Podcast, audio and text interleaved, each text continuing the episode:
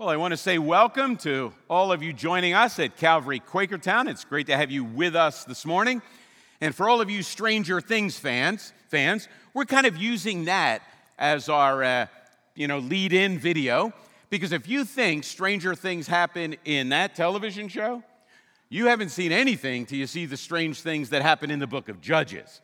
So we're looking at the book of Judges, and we've kind of teed that up by saying a few times, in this book, we're going to find lots of dysfunctional people doing despicable things. And we're going to learn some of that this morning as we look at the first two judges in our Stranger Things kind of series. Well, the first one that we're going to look at gives us the paradigm. So right at the beginning in chapter three, we're going to meet the first judge. His name is Othniel, and Othniel gives us the paradigm. Now, for those of you that may not have been here last week, or maybe you were here and you forgot, I, I know that happens, here's the paradigm that we're going to talk about for the next number of weeks. The cycle that repeats over and over and over again. The cycle begins with rebellion. The people turn, the people of God, the Israelites, turn their backs on God, leave what he's calling them to do, and go chasing other things. They're making up their own mind. Everybody did what was right in their own eyes. That's kind of that rebellion. Well, consequences come from decisions, and oppression follows that rebellion. In the book of Judges, that oppression usually comes by an enemy nation, another country, a group of people, coming, overpowering the Israelites, putting them in bondage, su- subjugating them to have all of their stuff taken, making them slaves. That's the oppression part. Well, eventually, the Israelites have enough of that, and they cry out to God. Sometimes it's repentance. Often it's kind of just crying out to God because the pain is really bad. But amazingly, graciously, mercifully, God hears and answers that cry, and he sends a rescuer. The rescuers are called judges in the book. So you need to get the idea of a black, you know, robe and a high desk and a gavel. Get that out of your mind. Judges are rescuers. They're deliverers. And just like when Moses went to Egypt and deli- he was God's tool to deliver the Israelites, that, that's what judges do. The judges in this book are kind of like Moses. They go and deliver, they rescue the people from the oppression that they're experiencing because of their rebellion. Well, if you have your Bibles, turn to Judges three, and let's read the few verses that we have in the Othniel cycle. So we're going to leave that, you know, the paradigm up there. And as I read, see if you can find all four of those things in the story. So here we go. Verse seven of Judges chapter three. The Israelites did evil in the eyes of the Lord. They forgot the Lord their God and served the Baals and the Asherahs. The anger of the Lord burned against Israel, so, to, so that he sold them into the hands of Cushan-Rishathaim, king of Aram Naharaim, to whom the Israelites were subject for eight years. But when they cried out to the Lord, he raised up for them a deliverer, Othniel, son of Kenaz, Caleb's younger brother, who saved them. The Spirit of the Lord came on him, so that he became Israel's judge and went to war. The Lord gave Cushan-Rishathaim, king of Aram, into the hands of Othniel, who overpowered him. So the land had peace for forty years until Othniel, son of Kenaz, died. And that's all we know of this guy. But notice the paradigm. It's almost as if the author of the book wants us to see, in kind of short fashion, the cycle that the rest of the book follows. So let me ask you a couple questions. How many of you have ever played chess? Raise your hands. All right, put them down. How many ever played backgammon? All right, dominoes? You do know dominoes and backgammon are the two most famous prison games. Don't ask me how I know, but they love playing them in prison. How many of you play Madden football? Anybody? Other video games, right? Okay, now, if you're going to teach someone how to play one of those games, suppose someone has never played Madden, Madden N F L. Somebody's never played. So you're going to teach them how to play. Here's how you probably do it. You give them a few of the basic rules, and then you play a game, right? You say, well, Well, you'll see how it works as we play. You play a sample game. You kind of jump through the hoops. If you're teaching someone how to play chess, you give them the basics of how the pieces move, and then you say, well, let's play a practice game. Well, it's almost as if the author of Judges says, now we're going to repeat this cycle, rebellion, oppression, repentance, rescue. We're going to repeat it over and over and over again. So right out of the chute, let me show you how it works. We're going to play kind of a practice run. Now, this really happened, but the author does it in real short fashion to show us the paradigm, to give us the cycle. Did you notice how the cycle began? So here it is, the verse that starts the cycle. The Israelites did evil in the eyes of the Lord. They forgot the Lord their God. That's the beginning of the cycle. That's the rebellion piece, right? That's rebellion. And as we said last week, consequences follow thoughts and actions. So here's the picture. And this is a picture that kind of runs throughout the scripture, but you see it in Judges and you see it in this particular verse pretty clearly. Suppose a fly is kind of flying around, and the fly is tired. He's been flying for a long time, and he needs to find a place to rest. And he looks down and he sees over in the corner a spider's web. And the spider beckons the fly to come. Come on over here, Mister Fly. Take a load off. Come on. Just put your little feet on my web. And the fly flies over because he's really tired and says, really, really? I've never really landed on a spider's web before. It's no problem. Just land right here. And so the fly says, okay, fine. Give me a rest. Nice spider, right? Puts his little feet down, and it's a little sticky on the web, right? Spider, oh, don't worry about it. Don't worry. You'll, you'll get used to it. And eventually, you know, the fly gets a wing stuck and another wing stuck. And eventually the fly says, uh-oh, I've got a problem here. I'm stuck. And the more the fly tries to get away from the web, the stucker he gets, right? The more he tries to free himself, the more tangled he's getting in the web. That's the picture in Judges. And so right out of the chute, the Israelites on the inside forget God. But notice what happens on the inside always has a result on the outside. They forget God on the inside. They then serve the Baals on the outside. The word Baal and Asherah, they're just two generic names for God and goddess. And so it doesn't matter what the Baals are like. There are lots of different Baals in the land, and there are lots of different Asherah in the land. The Asherah are the female goddesses. The Baals are the male gods. And so living in the promised land, because they failed to get rid of all the idols, right? Remember chapter one and two. They failed to get rid of all the idols. Now they're living in the land. God's people, Israel, living in the land. They forget God. Well, they look around and see all the competition.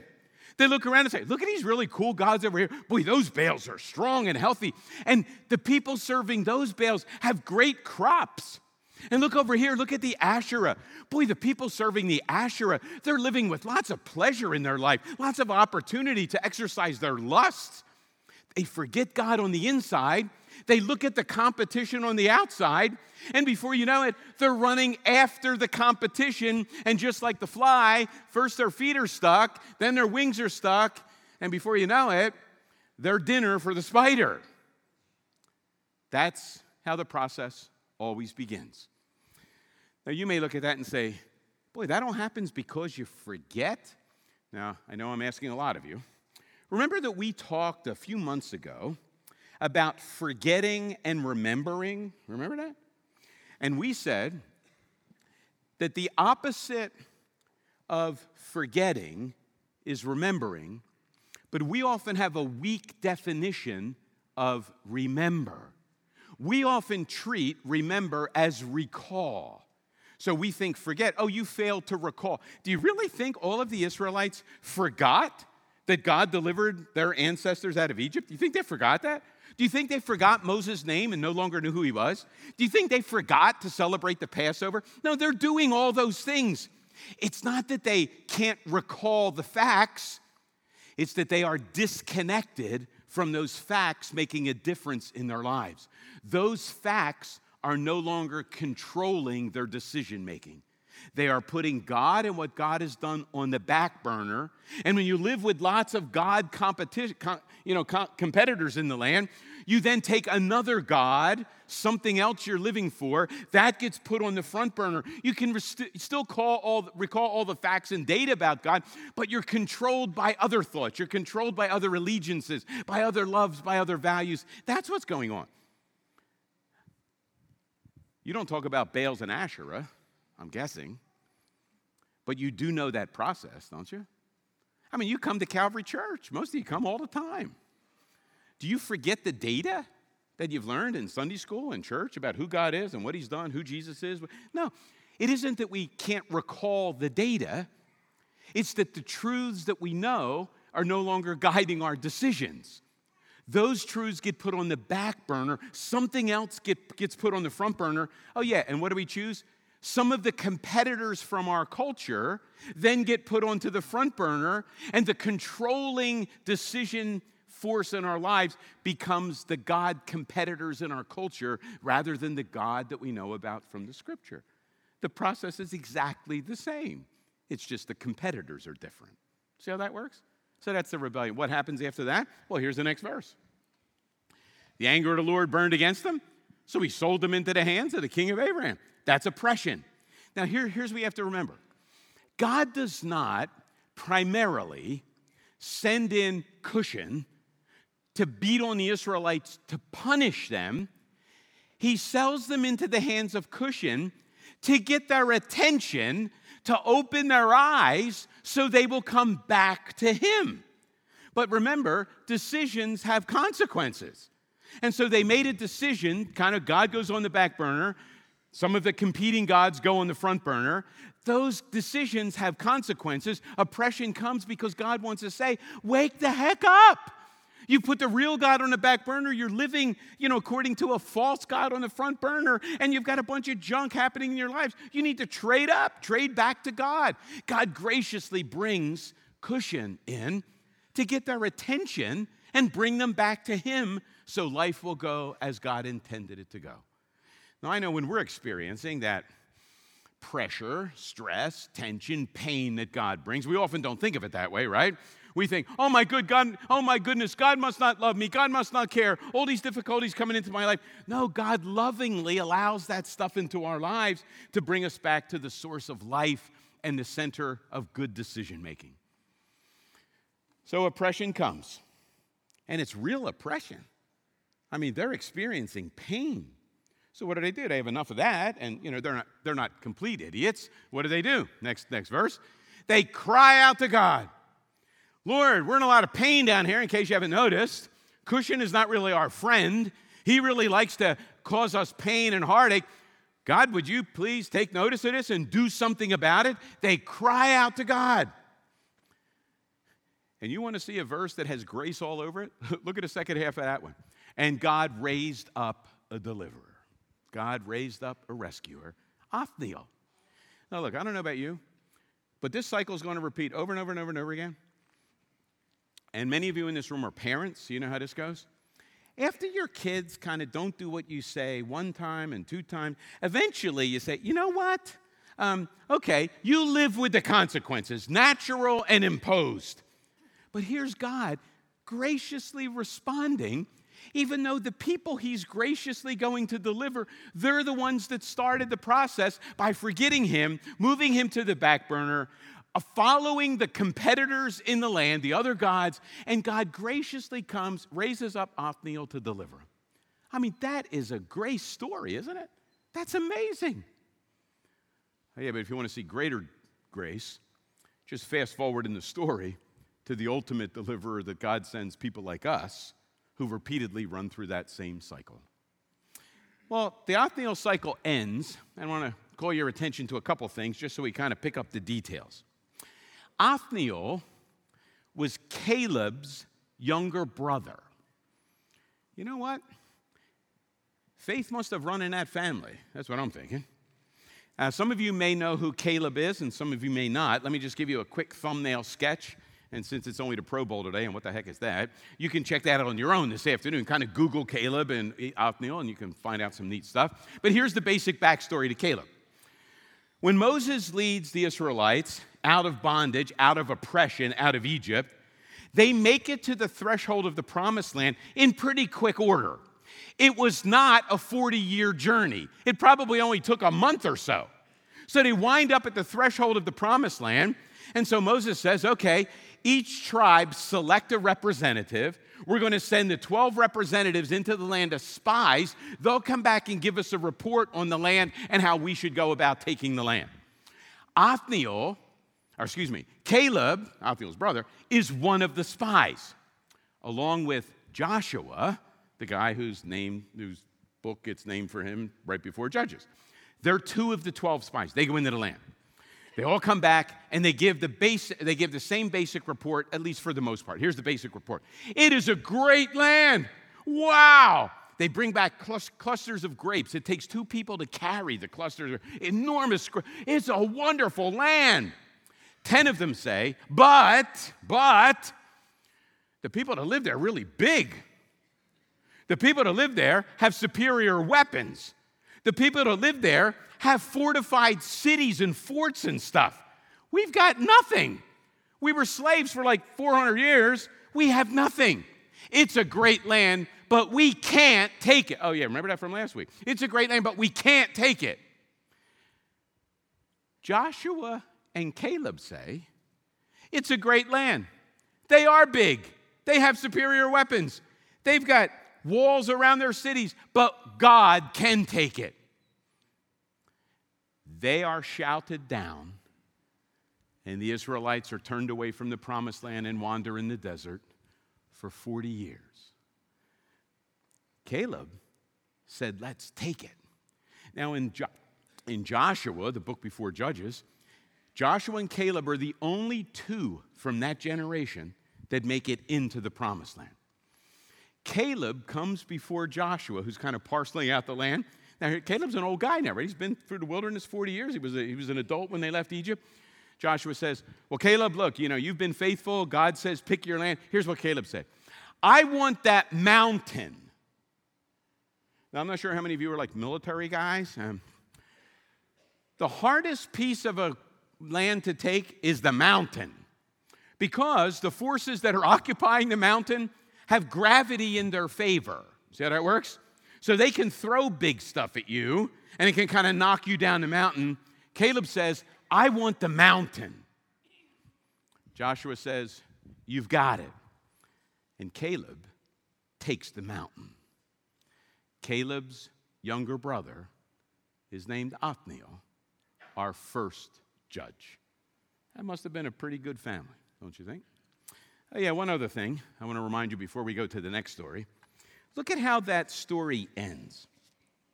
The last verse, verse eleven. So the land had peace for forty years until Othniel, son of Kenaz, died. Deliverance and peace are tied to the judge. You're going to find that repeated over and over and over and over and over again in the book. The land had peace for forty years, and then the judge died, and then the judge died. You know what we need?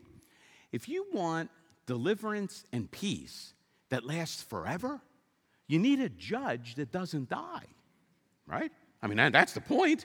All these judges die, which means all of the deliverance and all the peace, it's always temporary. That's why it really is good news when the ultimate judge in the book of Revelation says, I am the God who was alive, was dead, and alive again forevermore. That's the judge we need. The deliverance and peace never ends because our judge never dies. What Othniel could not do, Jesus does. Well, now we come to the next story. And uh, I have to tell you right up front, this is probably my favorite judge story. And my favorite character is Ehud. So I got to refrain myself as we kind of go through. I could talk about this for a while, but Ehud is pretty, and some of you are going to think, after I read the story, Charles, you are disgusting. That's okay, that's okay, it's still my favorite story. Well, follow along as I read, and you're going to see again, three twelve, the Israelites did evil in the eyes of, the, that, that's not a repeat from the beginning of the Othniel story, that's the beginning of the Ehud story. They do evil in the eyes of the Lord, like they never learn, right? Well, here we go. Verse twelve. Again, the Israelites did evil in the eyes of the Lord. And because they did evil, um, the Lord gave Eglon, king of Moab, power over Israel.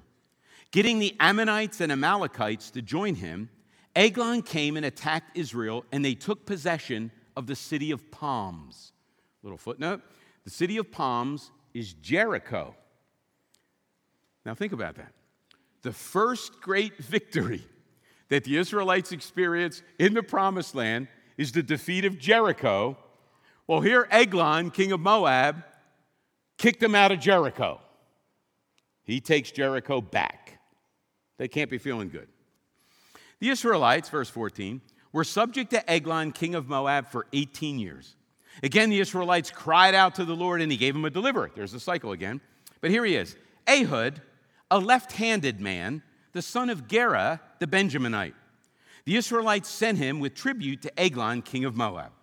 Now, Ehud had made a double-edged sword about a cubit long, eighteen inches, about a cubit long, which he strapped to his right thigh under his clothing. He presented the tribute to Eglon, king of Moab, who was a very fat man. Fat shaming was not a problem back then, right? So he was a very fat man. After Ehud had presented the tribute, he sent off, um, he, he sent on their way those who carried it. But on reaching the stone images near Gilgal, he himself went back to Eglon and said, "Your Majesty, I have a secret message for you." The king said to his attendants, "Leave us." And they all left so the king could get the secret message.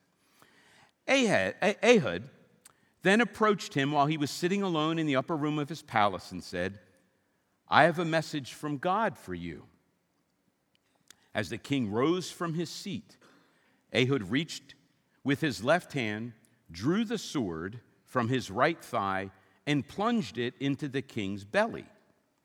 Even the handle sank in after the blade, and his bowels discharged. It's like a junior high story, right? Ehud did not pull the sword out, and the fat closed over it. I told you he was a big guy, right? A lot of girth. Right. Then Ehud went out to the porch. He shut the doors of the upper room behind him and locked them. After he had gone, the servants came and found the doors of the upper room locked. They said, "He must be relieving himself in the inner room of the palace." They waited to the point of embarrassment. But when he did not open the doors of the room, they took a key and unlocked them. There they saw their Lord fallen to the floor dead.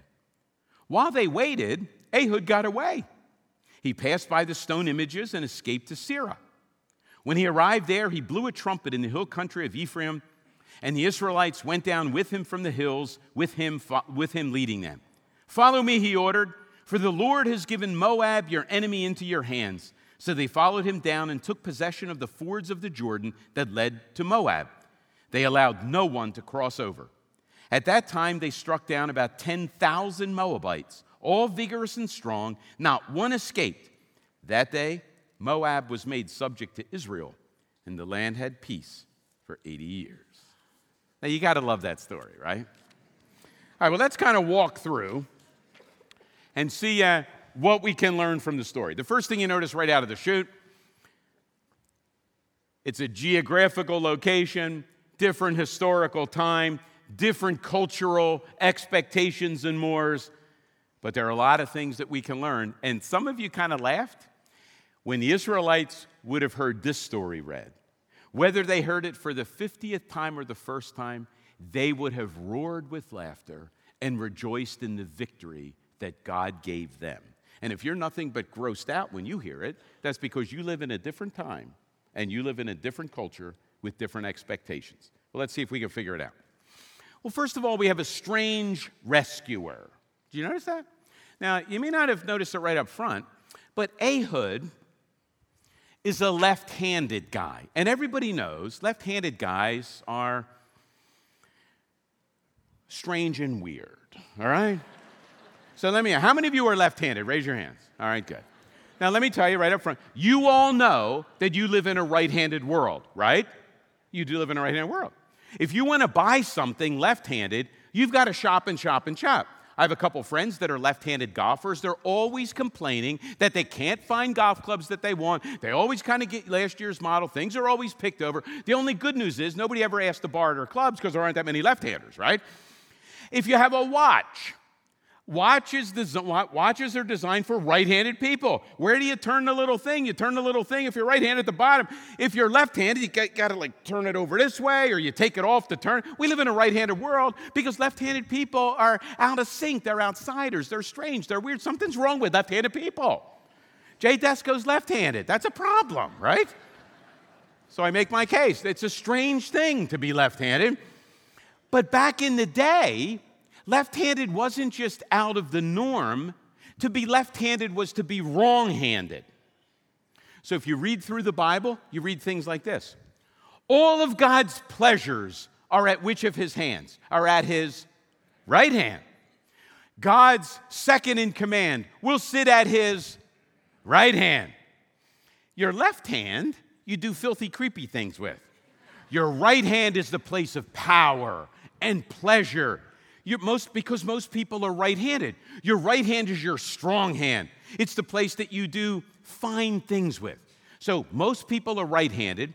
Ehud, the first judge, or the second judge after Othniel, the paradigm judge, he's a left-handed guy.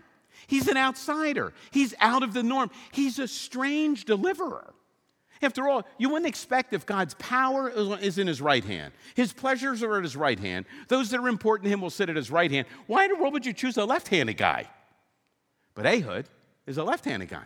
Now, there are some commentators, and we're not going to solve this debate here.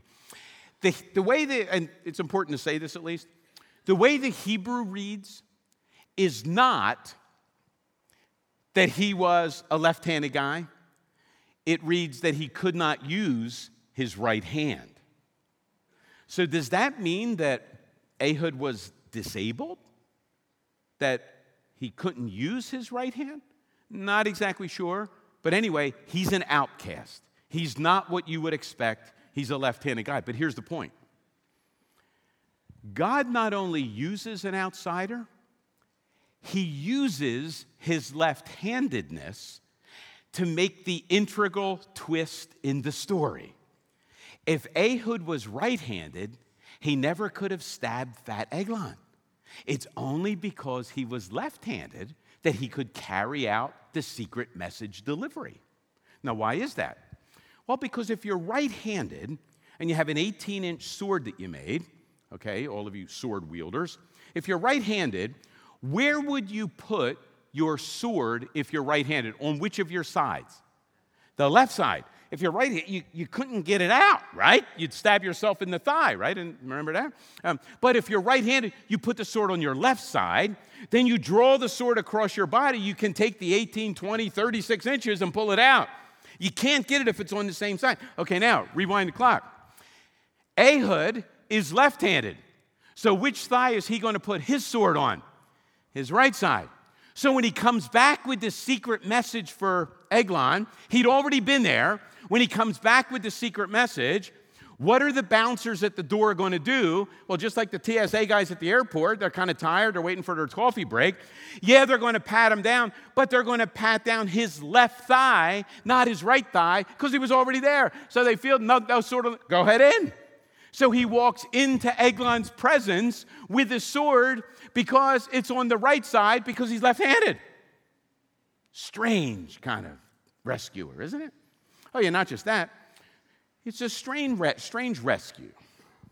Now, we're told that Eglon is a really, really fat man. And uh, I kept, you know, I, I sometimes get emails because of what I say. Did you notice, though, the Bible said he was a really fat man. So don't send me an email. Send your email somewhere else, right? The Bible said he was really fat. But here's the point, and here's the humor. Now, remember, Moab, Eglon is the king of Moab. Moab has been oppressing Israel for a long period of time.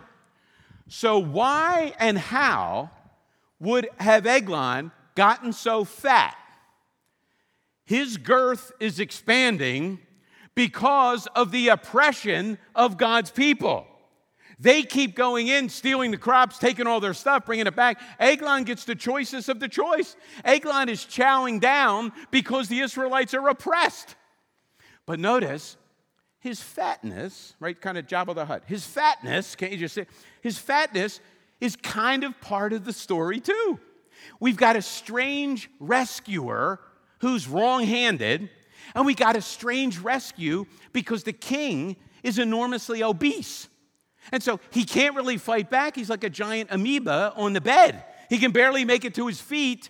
And when Ehud takes out the sword from his side, right, plunges it into his belly, The guy's so fat, his fat covers the handle. His hand is gross, right? He pulls his hand out of that mess and leaves the sword in there and escapes.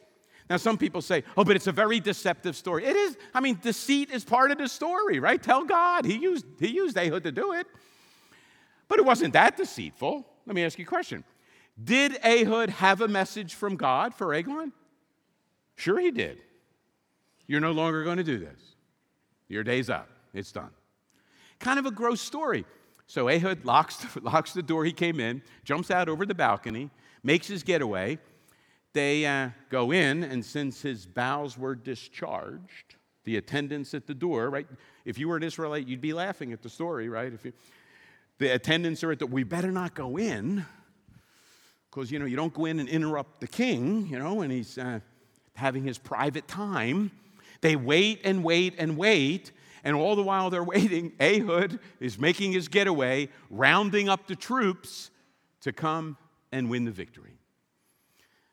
Now, that, that's a great story, right? I, I mean, you have to like the Ehud Eglon story. You know, but there are uh, some pretty important points in that story. I would say it this way.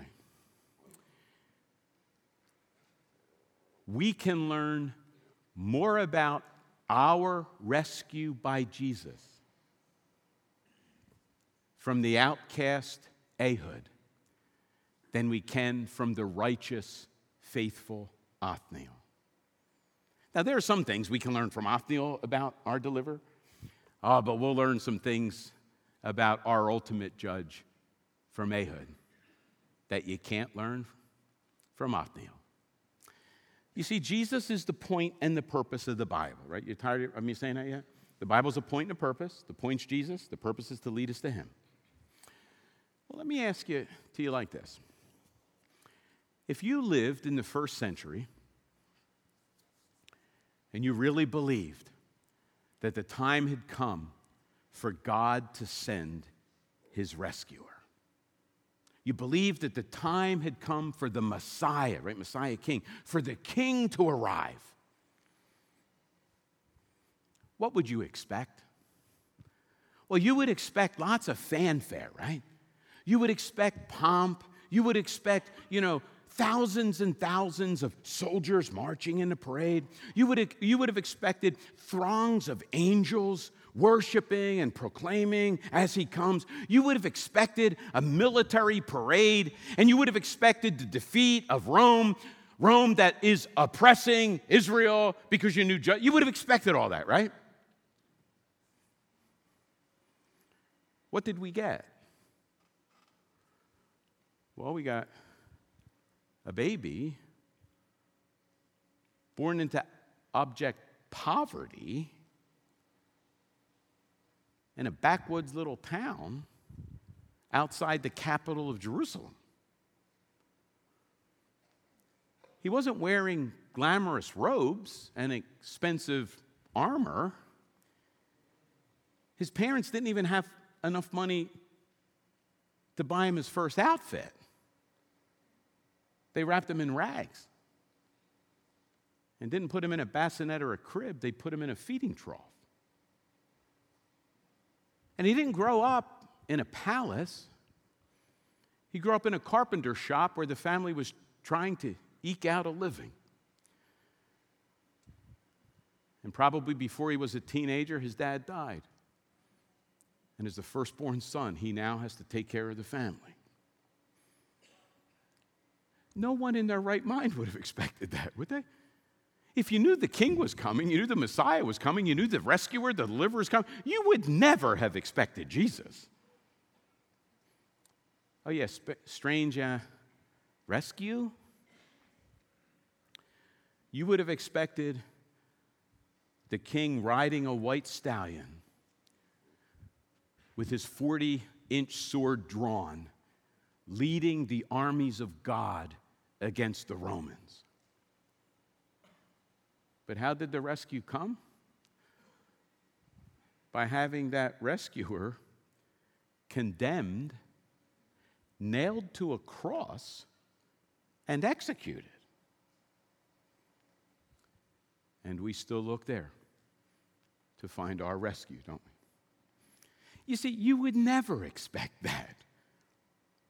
So just like you would never expect the deliverance from Moab to come from a left-handed guy, even more, you would never expect the ultimate deliverer to be one like Jesus. In fact, Isaiah knew how strange it was when he wrote these words.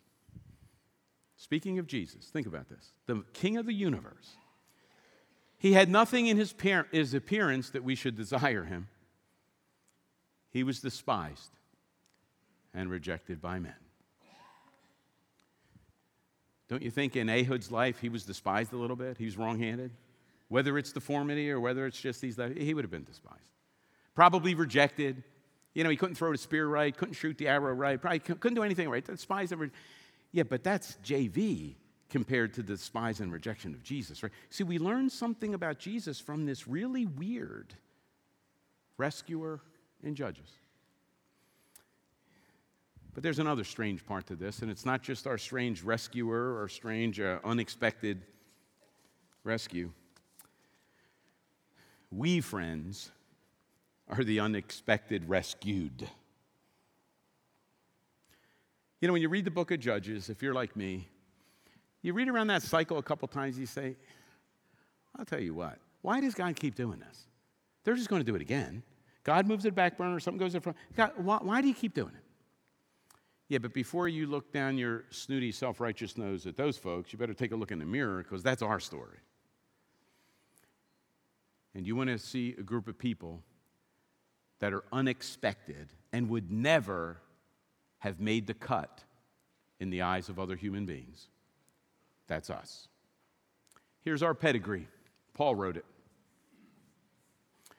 Brothers and sisters, think what you were when you were called. Not many of you were wise by human standards. Just look around the room. Not many wise by human standards. Not many were influential. Not many were of noble birth. But who are we? God chose the foolish things of the world to shame the wise. God chose the weak things of the world to shame the strong. And here's the punchline. If you can't admit that that's your pedigree, you can't join the ranks of the rescued. If you're going to count on your noble birth, count on your influence, count on your strength, count on your wisdom, you go count on those things. But if you admit you're weak and you're foolish and you can't help yourself, Jesus, the unexpected rescuer, is waiting to rescue you. Some strange things happening in Judges already, right? We made a crazy left-handed guy and a really fat king who, who gets the point. Sorry. Yeah, I just hope that we uh, get the bigger point, because Ehud is pointing to an unexpected rescuer, an unexpected rescue, and a group of people that are now the unexpected rescued. Let's stand and pray.